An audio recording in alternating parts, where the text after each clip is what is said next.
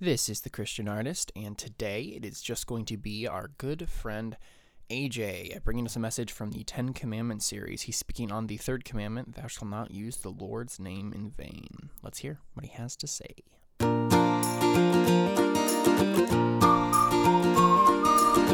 Okay, so before I go ahead and get started, I'm going to go ahead and pray, um, and then we'll dive right into the message and all of the scripture that I have in this. Um, dear Lord, thank you um, for this day. Um, just thank you for this opportunity um, to speak with these high schoolers, and um, I just pray that as I'm speaking, Lord, that it would be your words and your wisdom guiding me, and that we would be able to take what we learned tonight, myself included, as I'm speaking this as well. I'm speaking to myself that I'd be able to learn from this, and you guys would be able to learn from this, um, apply it to our lives, and um, see fruit from it, Lord, um, to bring you glory. In Jesus' name, amen. So, the topic for message tonight is on the third commandment. Um, so I will start first of all with with that scripture from Exodus um, chapter 20, um, verse 7. You shall not take the name of the Lord your God in vain, for the Lord will not hold him guiltless who takes his name in vain. Um, so, kind of the same thing that uh, Ray Comfort goes through, um, and myself, and Angel, and Connor, um, Tony, and anyone else that goes out um, street evangelizing is that this is one of the things that we um, bring up at times. So, we bring up, like, if someone um, pass, they're going to take them through a good person test. So one of them is, have you ever told a lie? And another one is, have you ever hated someone in your, in your heart? That that's considered murder. And then also bringing up, have you ever used God's name in vain? Um, because it's considered blasphemy. Um, and it's a serious offense um, against God. Um, so using God's name in vain with blasphemy there, there's two kind of parts to it. So it's either when God's name is being misused, um, which is often like in the case of um, false teaching, um, that God's name is being taken in vain in, in, that misuse or in disrespect when we're using um, God's name as a curse word, um, where at times we say, oh my, and then another word afterward other than God and just fill it in with the euphemism that our culture has, um, or we say holy and then say another word after that instead of saying spirit, and we're using it in that way. Um, most often when we have strong emotions, um, particularly when we're surprised or angry or excited, that we just latch onto the way that our culture reacts to those things, and that's the words that come out of our mouth because we've been so um, trained and ingrained in our minds with how the culture reacts to those situations that kind of just second nature. That's what comes out of our mouth unless we like really um, address it. So that's kind of what I'm going to go through tonight, a little bit with that, and then also um, other scriptures that relate to um, using the Lord's name in vain. So the next scripture that I have on here is in Matthew chapter 22. Um, this is one of the religious leaders talking to Jesus. So he asks some teacher, which is the great commandment in the law? And he said to him, You shall love the Lord your God with all your heart, and with all your soul, and with all your mind. The second, this is the great and first commandment. And a second is like it. You shall love your neighbor as yourself. On these two commandments depend all the law and the prophets. Um, so we've got the first four commandments that are dealing with specifically directly to our relationship with God. Um, with you, you shall have no other gods before me, and not making graven images, um, not taking the Lord's name in vain, and keeping the um, Sabbath holy. And then you've got the other six commandments, with which of the ten that deal with our relationship to um, our fellow neighbor.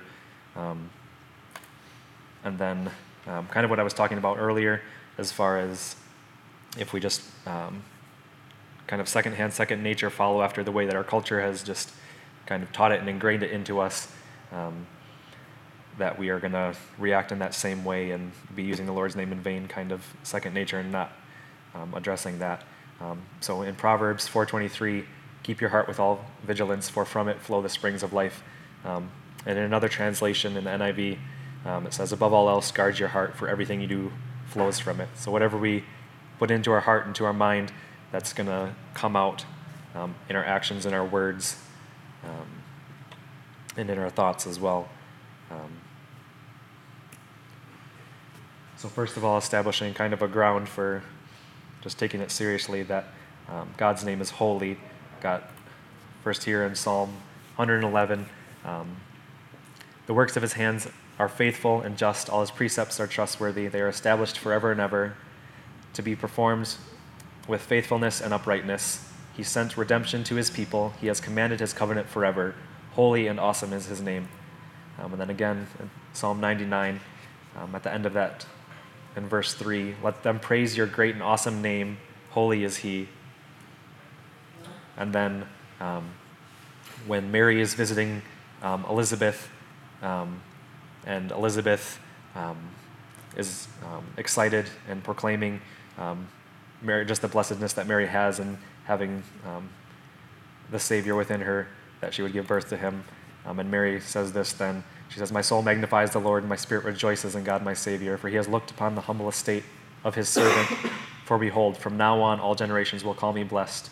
For he who is mighty has done great things for me, and holy is his name. Um, and then again, here in Matthew 6, when Jesus is giving us a model for a, a way that we can pray in a similar way. Um, then Jesus says, Pray then like this Our Father in heaven, hallowed be your name, or holy be your name. Um, just with that set apartness of God's name. And like Mike has said to you guys countless times, um, we don't say, Oh my Buddha, or um, we don't um, use other um, religions, gods. Uh, the kind of the same thing with each of us. Like we wouldn't want someone else using our name in place of a curse word and demeaning it like that. So um, then being able to think just how highly um, God takes it um, as far as when we use His name in vain and use it like that and degrade it to such a low level for the infinite God and Creator of the universe and bring it down to a curse word um, that He takes it very seriously when we do that. Um,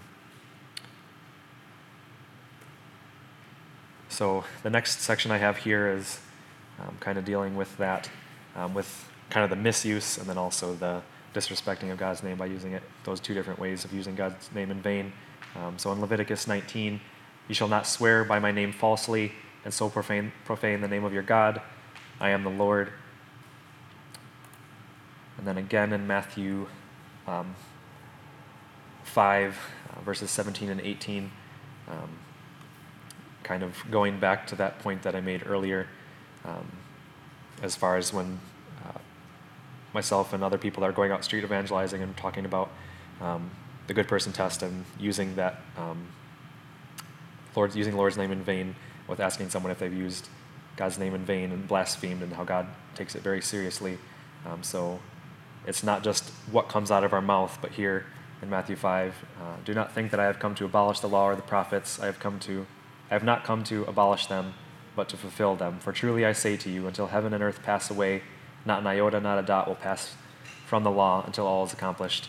Um, so, like that point with um, it being considered uh, murder in our heart when we're hating someone, um, it's not an exact match up to that, but um, just idea that God is taking very seriously also just our thoughts as well, that there's, there's sin in our thought life, and it's not just on the outward actions um, with our words and actions that um, he is taking into consideration because he knows all of our thoughts. Um, and then later on in that same chapter in Matthew, in verses 33 to 37, um, again, you have heard that it was said to those of old, You shall not swear falsely, but shall perform to the Lord what you have sworn. But I say to you, do not take an oath at all, either by heaven, for it is the throne of God, or by earth, for it is his footstool, or by Jerusalem, for it is the city of the great king. And do not take an oath by your head, for you cannot make one hair white or black. Let what you say be simply yes or no. Anything more than this comes from evil. So, um, as I was kind of researching this thing specifically here, that um, in the Jewish, it was a Jewish tradition um, to make oaths, and at times they changed making their oaths to God, and then they started making it on, on earthly things um, because they really didn't have any intention of following through with that oath. So they weren't going to continue to swear on God and be using his name in vain. Then they started swearing on other things because it wasn't an oath that they were going to actually follow through with. Um, and then with the last part of the section there, um, letting our yes be yes and our no be no. Um, anything more than this comes from evil, so that it's our should be our intention to follow through with the promises that we make to other people. Um, just that we have a character that's marked by integrity. Uh, obviously, we're not going to um, measure up to perfection in that, but striving to. Um, in 1 John uh, chapter 2, I believe.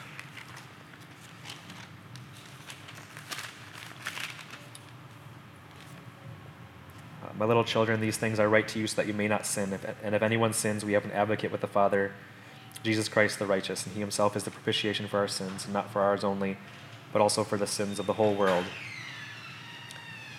So, in that, there, like, we're going to mess up, but we have an advocate with the Father um, if we've placed our trust um, in Christ and the save, uh, saving work that he did on the cross um, to redeem us.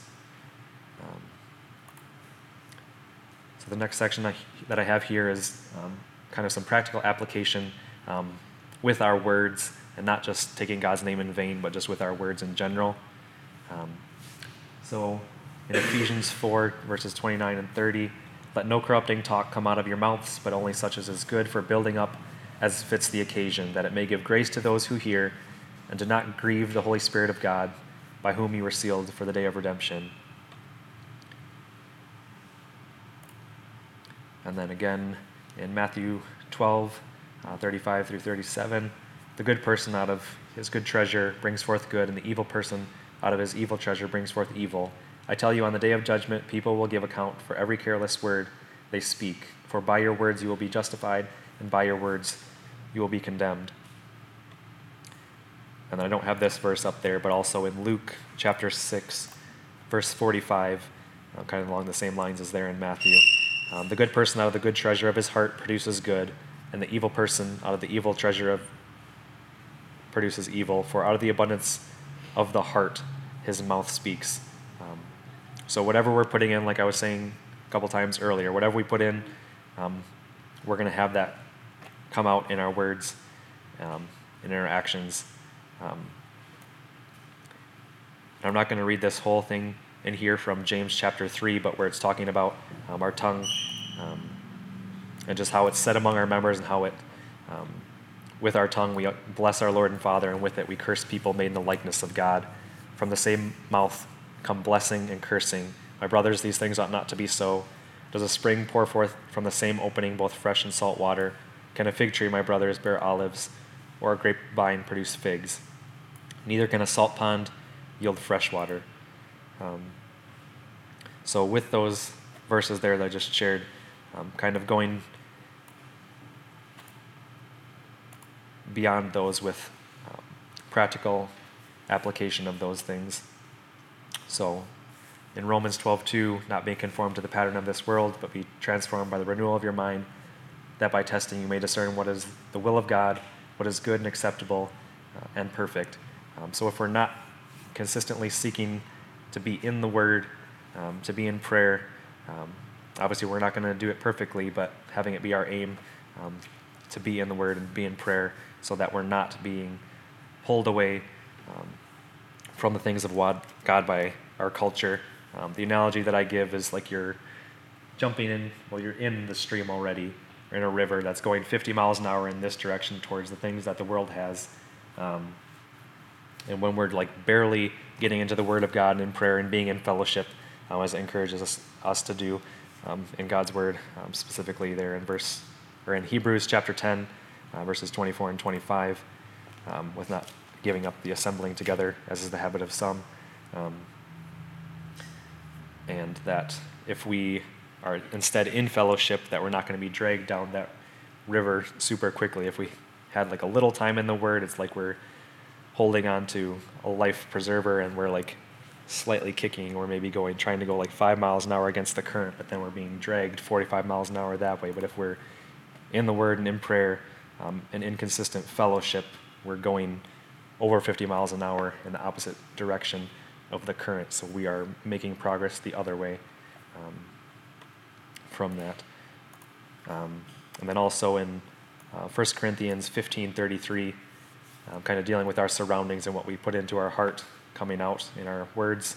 Um, do not be deceived. Bad company ruins good morals. If we're around people that are a bad influence on us, we can't expect that um, if we're having consistent company with them.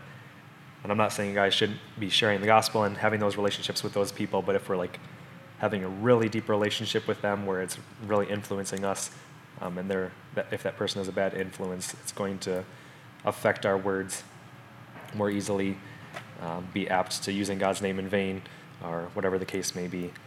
Um, and then also in uh, 1 Peter, kind of admonition to us as well. As obedient children, do not be conformed to the passions of your former ignorance, but as he who has called you is holy, you also be holy in all your conduct, since it is written, You shall be holy, for I am holy. Um, and that's not under our own strength, it's by the Holy Spirit um, to be able to be living in a way um, that honors God. Um, that's also mentioned in 1 John. Um, go to it one second.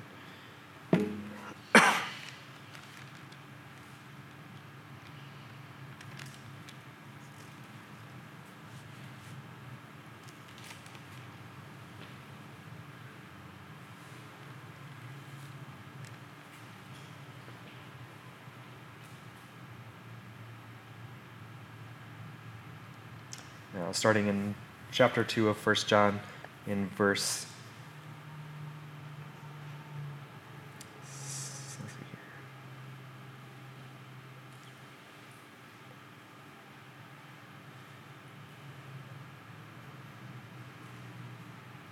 Okay, so starting in verse uh, 4 He who says, I know him, but does not keep his commandments is a liar, and the truth is not in him. But whoever keeps his word, truly the love of God is perfected in him. By this we know that we are in him. He who says he abides in him ought to ought himself to walk just as he walked. Um, so by the Holy Spirit, we're able to live in a way that models similarly to how um, Jesus lived here on this earth. Um, and then again, um, in John 14, if you love me, you will keep my commandments. And if we're not in the Word of God um, and seeing what He commands beyond the Ten Commandments, just things that are clearly demonstrated in Scripture that are commandments that God commands of us to do, um, like in Philippians, be anx- do not be anxious about anything, but in everything by prayer and petition, make your requests known to God. Um, it's not like a suggestion of like maybe don't be anxious. It's it's commanding us to not be in that anxiousness, but to pursue God um, and the peace that comes from Him um, in those circumstances, and not be stuck in that anxiety and be sinning in that when we're stuck um, and not pursuing after God in that at all. Um, there'll be seasons in your life where it'll be very hard um, to come out of those things, but um, pursuing after God in those things um, anyway, even if there's long seasons where you have that anxiety going on. So the next uh, couple little sections I have here at the end, um, dealing with false prophets, where they're using misusing God's name and speaking prophecy that isn't actually coming from God and, co- and, then going through them. So the next one in Deuteronomy. and this is on one of the the what videos where um, Gabe, Hughes, Gabe, Hughes, addresses um, false prophets um, one of the 90 second videos. Um, so the section there highlighted in blue from those verses, when a prophet speaks in the name of the Lord, if the word does not come to pass or come true, that is a word that the Lord has not spoken, the prophet has spoken it presumptuously. Um, so that in that instance, God's name is being misused and is being um, used in vain when when a false prophet is claiming that this is, word is coming from God and it's not actually um, a word from God, that God's name is being misused, um, and having that sin of blasphemy going on. Um, so, in the last part that I have, um, before the last, I have another last part with a short bit of homework with some verses to go through, but this is the last one. Um, this part of it, dealing with false teachers. Um, so, in 2 John uh, verses 9 and 10. Everyone who goes on ahead and does not abide in the teaching of Christ does not have God. Whoever abides in the teaching has both the Father and the Son. If anyone comes to you and does not bring this teaching, do not receive him into your house or give him any greeting, for whoever greets him takes part in his wicked works. Um, so if there's someone among us who's like really off in the deep end in things that are clearly contradicting Scripture and um, there's false gospel and false Christ in what they're teaching. Um, we're, and we are trying to share the gospel with them, but if we are um, in our interactions with them, like really buddy buddying up with them, and like our time of fellowship with them is like pretty close to the same amount of time that we spend with other Christians. Like um, in that way, we're taking part with them and in the wicked works that they're committing um, by kind of condoning that false teaching that's going on there. Um, so I have a list, and it's not an exhaustive list um, of kind of some modern examples of false teachers that we see um, with either false gospels or false Christs, or just um, some things in their teaching that are that really often don't match up with Scripture at all. Um, so, Joel Osteen, Joyce Meyer, Andy Stanley, pretty common ones that you guys have heard, especially those first two. Um, and then Steven Furtick from Elevation Church, uh, Bill Johnson from Bethel Church in Redding, California, uh, Mike Bickle from International House of Prayer um, in Kansas City, um, Carl Lentz at the Hillsong Church in New York City, um, and then Shawn Bolz, T.D. Jakes, and Benny Hinn. Um, and with the uh, the ones with Elevation Church and and Bethel and I believe International House of Prayer as well, they have that extra hook with their with the music and the groups that they have there. So you've got Elevation Worship, um, Bethel Bethel Music, and um, obviously Hillsong, and then I don't remember if it was Jesus Culture, if that one's with International House of Prayer, if that's another one from Bethel. But um, even if those songs are theologically accurate, some of their songs are kind of vague and they get into things where it could really be false teaching. Um, but even the case, like they're trying to use that venue to then kind of pull people into their churches.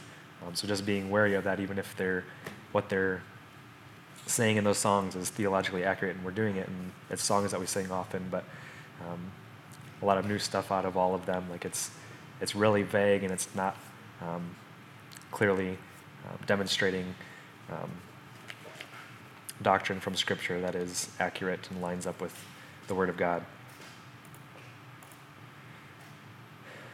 Um, and then with that, with those false teachers, kind of the same thing with with the early church um, in Galatians, um, where Paul writes to them with that same kind of idea, where there's going to be there's going to be some false teaching that's really slight, and for us to be able to have that discernment to um, look to Scripture and see is that lining up with Scripture, is that completely off, and it's not a true gospel, not a true Christ. Um, so in Galatians chapter 1, verses 6 through 10, I marvel that you are turning away so soon from him who called you in the grace of Christ to a different gospel, which is not another, but there are some who trouble you and want to pervert the gospel of Christ. But even if we or an angel from heaven preach any other gospel to you than what we have preached to you, let him be accursed. Now we have said, as we have said before, so now I say again, if anyone preaches any other gospel to you than what you have received, let him be accursed. For do I now persuade men or God? Or do I seek to please men? For if I still pleased men, I would not be a bondservant of Christ. Um, so, just a warning there for us to, if there's false gospels um, and false Christs being proclaimed to us, um, to be steering away from that and warning others um, when we're seeing that so that they don't fall into the same trap of those things that on the outside there may be some correct doctrine and theology and then it goes off in a way that's going to be detrimental to our walk. So kind of in summary um, for this whole message tonight is um, as we split off into um, small groups smaller groups to kind of discuss this a little bit more. Um, I just pray that we would um, just recognize those things in our life my life included as well where we are um, kind of lazy with, with this, with um, taking God's name in vain, um, and just switching it with another word at the end of it, with another euphemism where it's really meaning the same thing in our heart and in our mind, even if the word is changed, like the same kind of meaning behind it, where God's name is being used in vain, is still kind of residing there. Um, and then to um, seek to honor God, um, not just in not taking his name in vain, but just in all the words that come out of our mouth um, to not have any kind of corrupting talk coming out um, that's going to demean others instead of having um, compassion and um, giving conviction, conviction to those that um, are fellow brothers and sisters in Christ and giving a warning to those who are not yet saved and are not taking seriously their eternal destiny. So I'm going to go ahead and pray, and then we will split off into the small groups for a little more time of discussion, and then have the rest of the time after that to um, do whatever you guys would like to before we leave. Dear Lord, thank you um, so much for this opportunity uh, from this morning with the middle schoolers and tonight with the high schoolers, Lord, um, just to preach from your word and to share um, a message that uh, really radically affects all of us, Lord, um, with what comes out of our mouth, um, whether it's just uh, complaining or um, using your name in vain or other things that are just uh, not glorifying to you, Lord, and aren't honoring to you. Um, I pray that we'd um, be seeking to glorify you more in this area of our life, um, and that we would confess, Lord, if there's areas where we're just lazy with it and feel the need to repent. Um, again, thank you for this day, Lord, and I pray all these things in Jesus' name.